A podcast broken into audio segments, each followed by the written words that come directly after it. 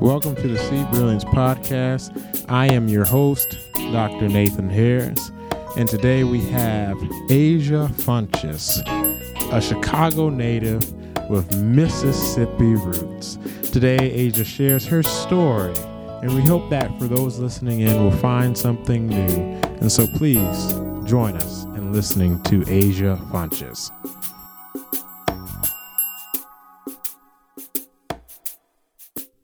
So tell me about yourself.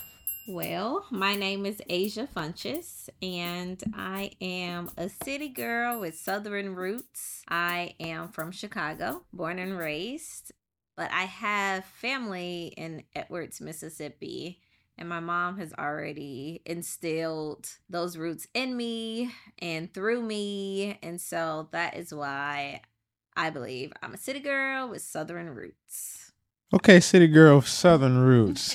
Tell me about how it was, you know, growing up in Chicago. What what's your love for Chicago? I think Chicago is a special place, and particularly summertime in Chicago is where we shine. In the wintertime, we a little grumpy because it's cold and not as fun.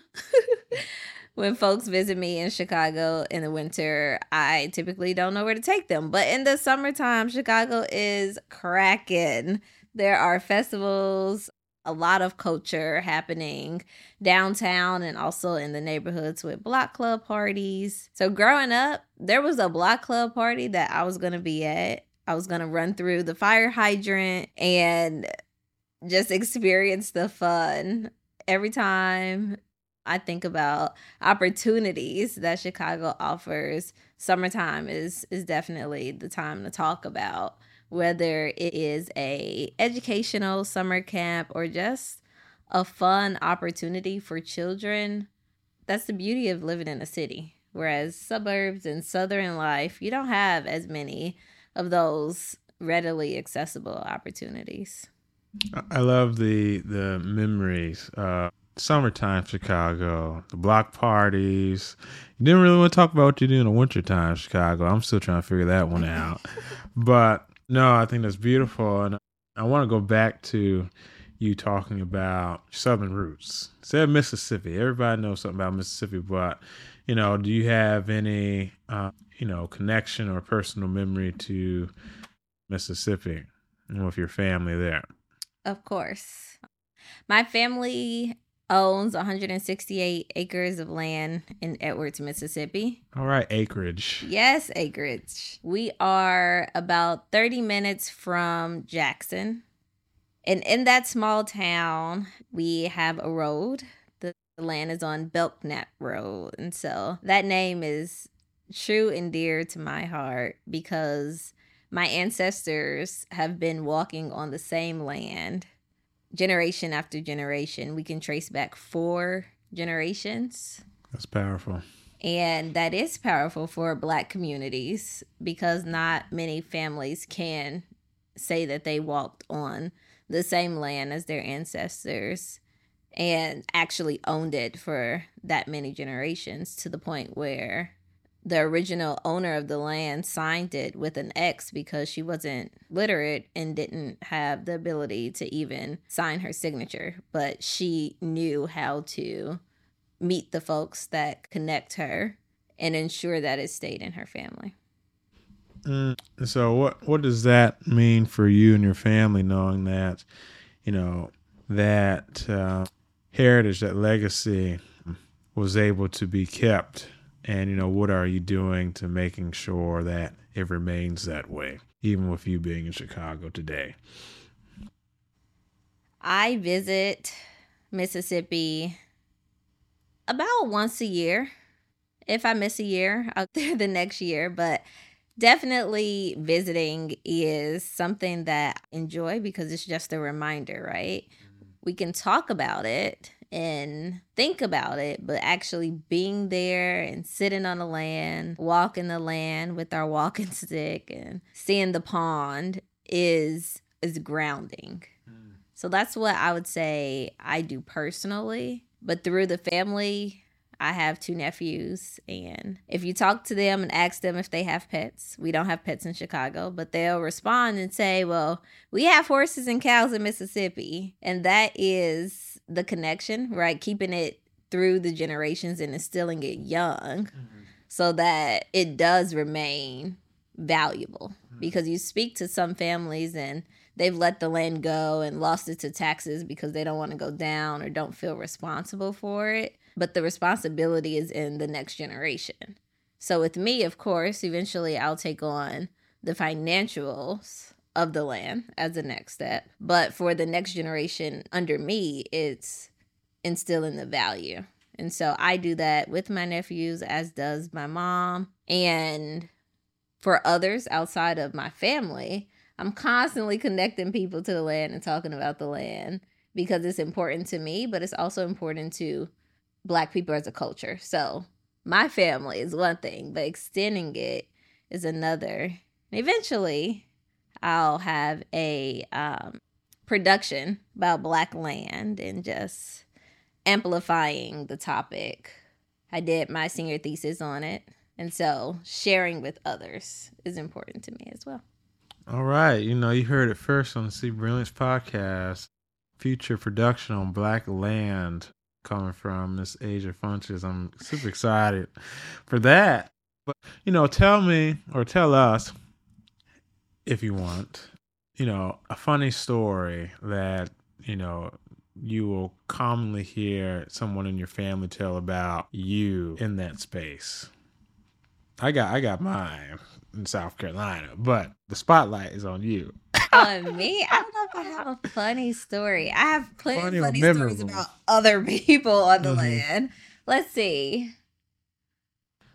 No, no talent shows, no running in a field or something like that and no, I went down to the land. I usually go with my mom.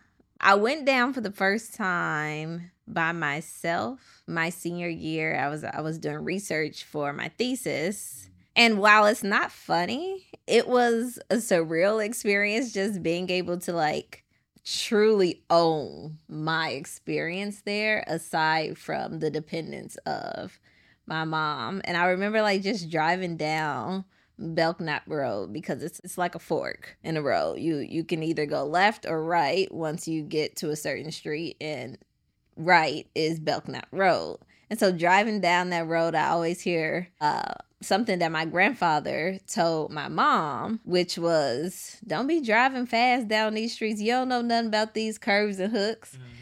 And so I was driving pretty fast and it was dark and I can hear him loud and clear. And I eased off the gas real slow. Mm. And it was an animal crossing the road on the end of another hook. And I said, Well, I guess that was my granddad. That's so granddad was talking to you. Exactly. So not funny, but that was, you know, grounding experience, I guess you can say. Hmm. And so, you know, you mentioned how you took your experiences in Mississippi and you turned that into your senior thesis. Tell us about your collegiate, you know, experience. Tell us where you went and um, why that was your thesis. You know, just tell us about college, collegiate Asia. collegiate Asia. Well, collegiate Asia went to school in Vermont at Middlebury College. I originally chose Middlebury because it is known for environmental sustainability. And I was confident that that was my path freshman year. Mm. I took three courses and quickly determined that that was not the path that I wanted to take. Not it. Not it. So then I was on a search for another major and chose economics. I almost finished my economics major. I was two classes from finishing and decided not it. But at that point, it was my junior year, and I applied to go to a domestic exchange program and chose Spelman College because I needed to get away from Middlebury, Vermont. I needed to connect with my folks, and where else would I do it? Hmm. Obviously, Spelman was the option, or was I wanted to do. So I did a year at Spelman and I danced. I connected with the dance program academically and also the dance theater there and did that as a part of my extracurricular where I met plenty of people. And that's where, you know, you and I met, Nate. Mm, and after that, obviously, I knew I had taken so many dance classes that I was on track for a dance major accidentally. So I became a dance major senior year. And that is what led me to the connection with the land because of my love of environments sustainability, both culturally and naturally. And then dance, the two just really was a natural progress. So you transition from environmental science type to economics to dance. Yep. And so how do you use because you learn, you know, quite quite a bit. You're two classes away from an econ degree you, took three classes in the environmental science space.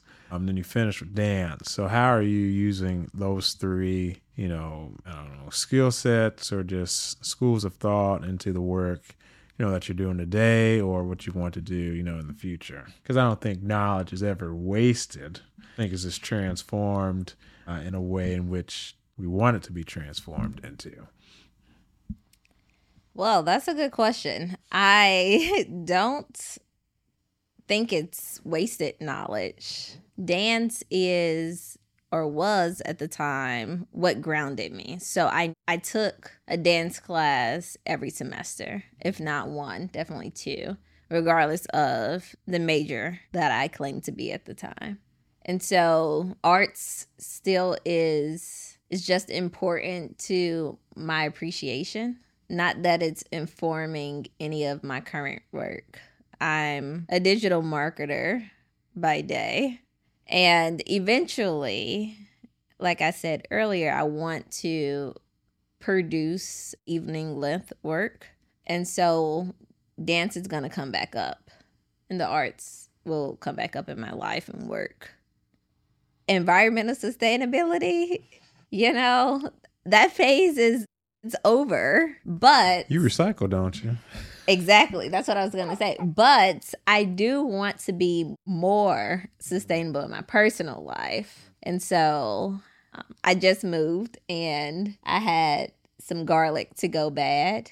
And instead of throwing it away, because I don't have uh, any composting system, I am growing them. So they're sprouting right now on my windowsill, and eventually they take eight months to harvest.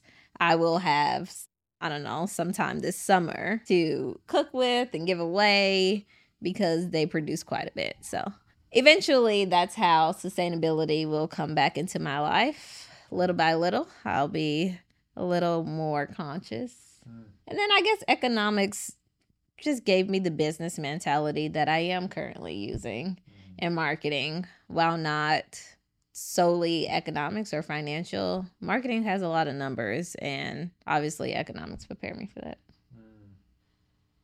And so yeah, let's let's let's dive let's dive into the into the business side of things real quick, just for a little bit. We don't got to go too deep into it, but you know, um, what is the biggest challenge that you're currently facing, you know, in your role in marketing and, you know, how are you tackling it?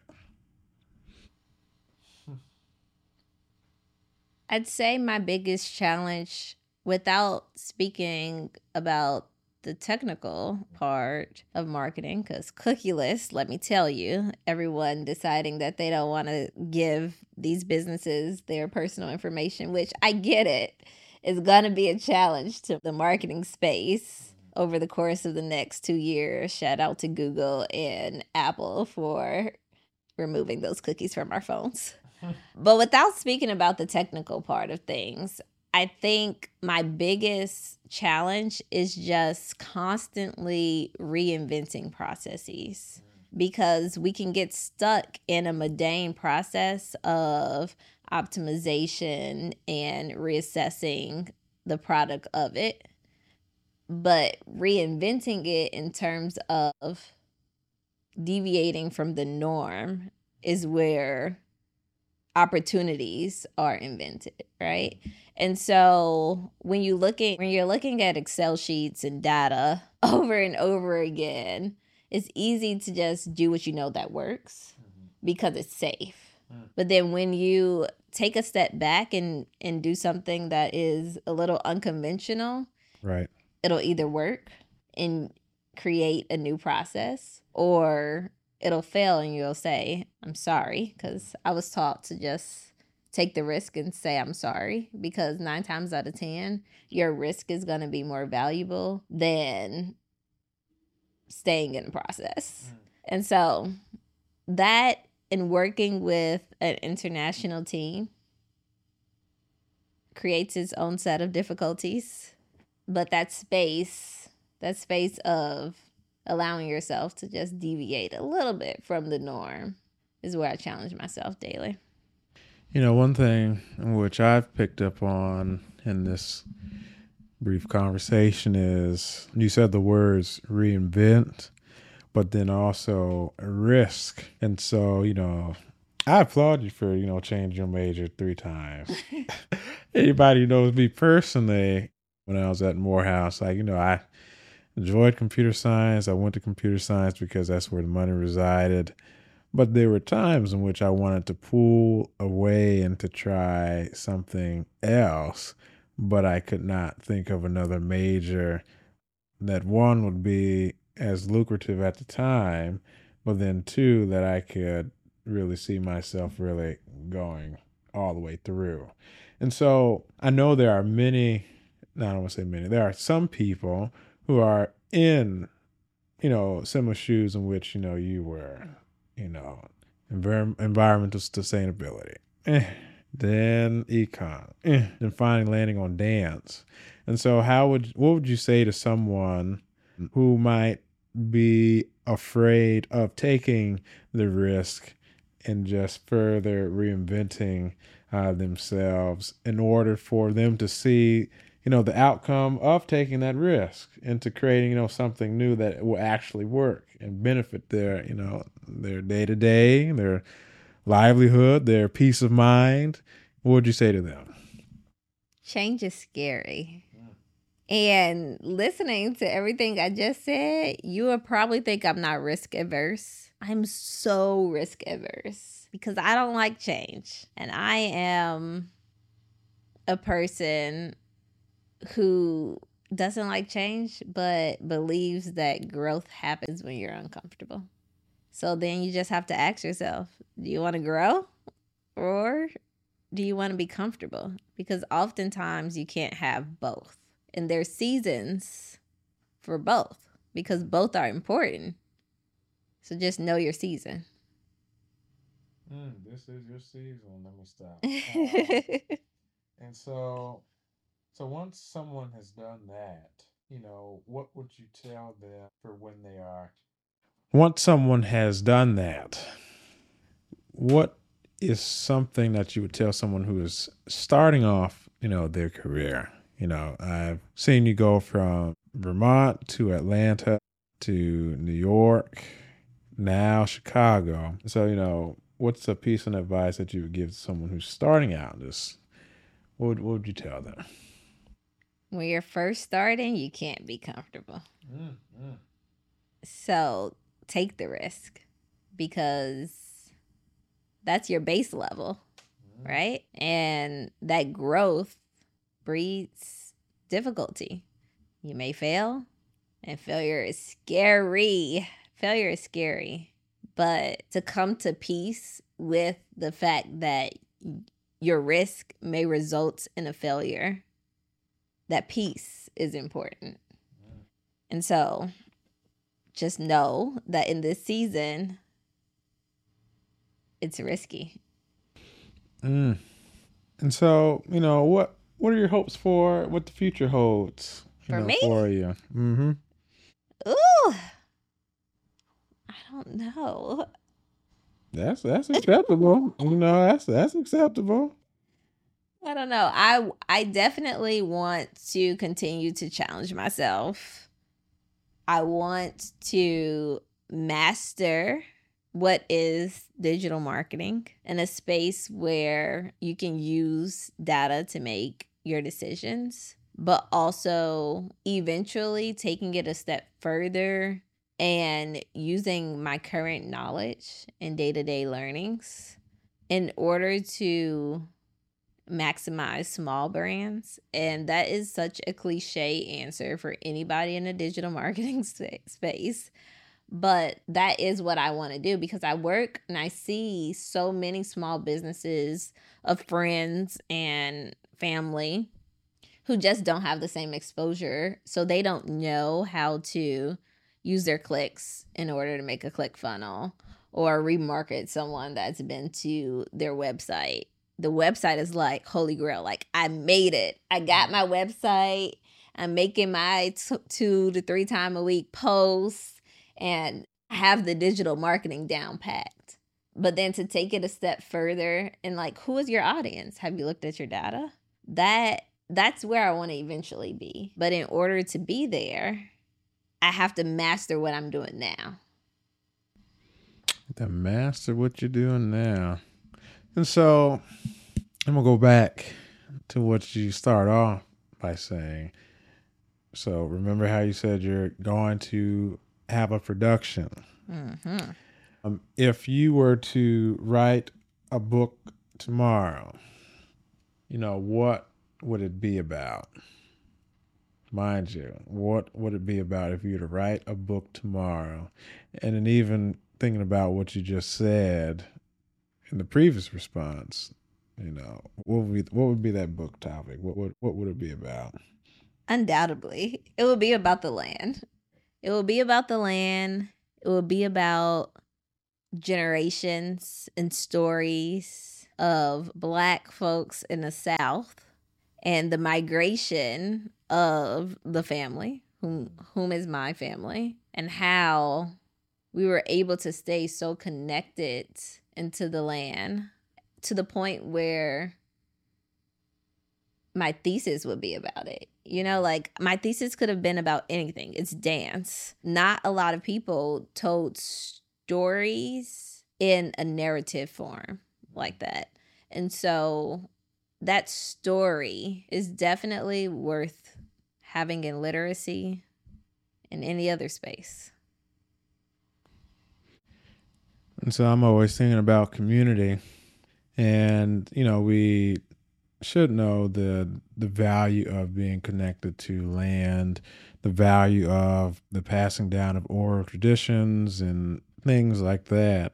And so, how is it that you would intend to use uh, this story about you and your family uh, as an effort to inspire other families who are still connected to their land, or even other families that are just connected in some way to be able to capture their story and to allow it to be not only just passed down but you know how how did you spark that inspiration you know for others based upon your work that you will do here soon well it's not a selfish effort and i think i did a reasonable job at demonstrating that with the nine minutes that my theses were was i did interviews and during the production of the dance,